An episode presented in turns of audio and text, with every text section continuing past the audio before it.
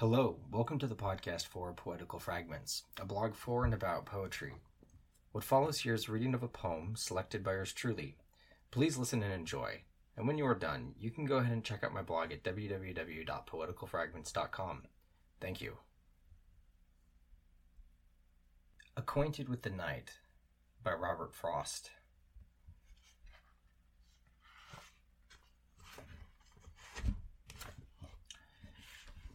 I have been one acquainted with the night. I have walked out in rain and back in rain. I have outwalked the furthest city light. I have looked down the saddest city lane. I have passed by the watchman on his beat and dropped my eyes, unwilling to explain.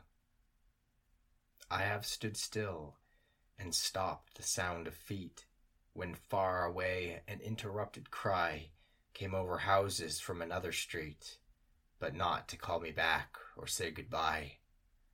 And further still, at an unearthly height, one luminary clock against the sky proclaimed the time was neither wrong nor right. I have been one acquainted with the night.